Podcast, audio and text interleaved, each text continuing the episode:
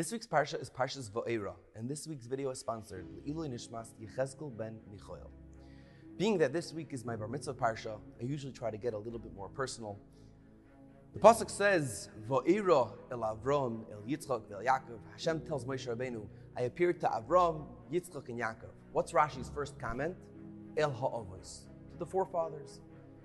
Isn't that obvious? We know that Avram, Yitzchak, and Yaakov were our forefathers. What's Rashi adding by saying El Ha'avos? What's the chiddush of Rashi? So I heard from Harav Pinchas Novoseller Shlita that the word avos comes from a lashon of ava, of wanting. Like the pasuk says about Parei, "V'lo ava l'shalcham." He didn't want to send them out. Ava means want. Since ava means wanting, we could refer back to the avos as showing that they have a true desire, a true wanting to do the Ratzon Hashem. Avraham, Yitzchak, and Yaakov were the patriarchs, which our entire nation was founded upon, and it was all based on wanting to do the Ratzon Hashem. Avram Avinu, when he was on the third day since his Milah, he ran to do Hachnasas Orchim, which was Lifnim Din. He didn't have to, he was Patur. But he went above and beyond what was expected of him because he wanted to. He was so excited to do it. To do the mitzvahs of Hashem was something that he took pleasure in and pride in. And that's what Hashem is telling Moshe Rabbeinu. I appeared to Avram, Yitzchak, and Yaakov, says Rashi, the others, those that wanted to do my ratzon, in order that Moshe Rabbeinu should understand that Klal Yisrael is now going to go out from a golus of Mitzrayim. They're going to live with that frame of mind, that mindset that we have to want to do the Ratzon Hashem. The Kuzari says that although by Yetzias Mitzrayim we went out from Avdei Paroi to being Avdei Hashem, what's the difference, he asks.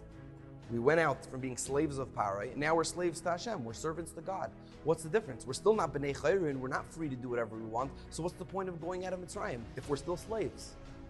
Says the Kuzari that the difference between a regular slave and a slave of God, of Hashem, is that a regular slave wakes up in the morning all broken, that he has to now work 18 hours of hard labor or get whipped by his master.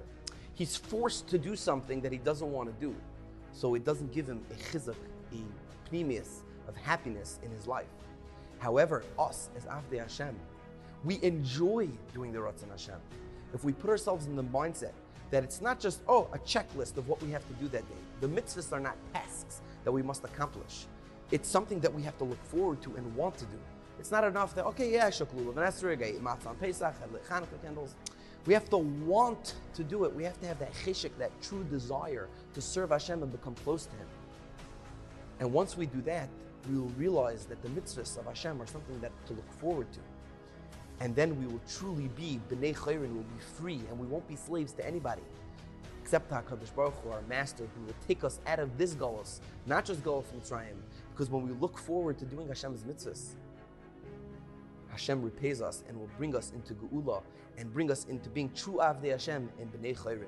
And to tie it into a personal, how it's personal to me is because I titled this video series Parsha with Passion part of the reason being that I tried to get excited and passionate about things that are important, about service to Hashem, about Torah, Avodah, Sadim, especially saying over Dvar Torah on the Parsha. That's something I'm excited about. We all have to choose something that excites us and do it with our full strength and vigor. And we will be to see the coming of Mashiach Tzidkenu. Amen.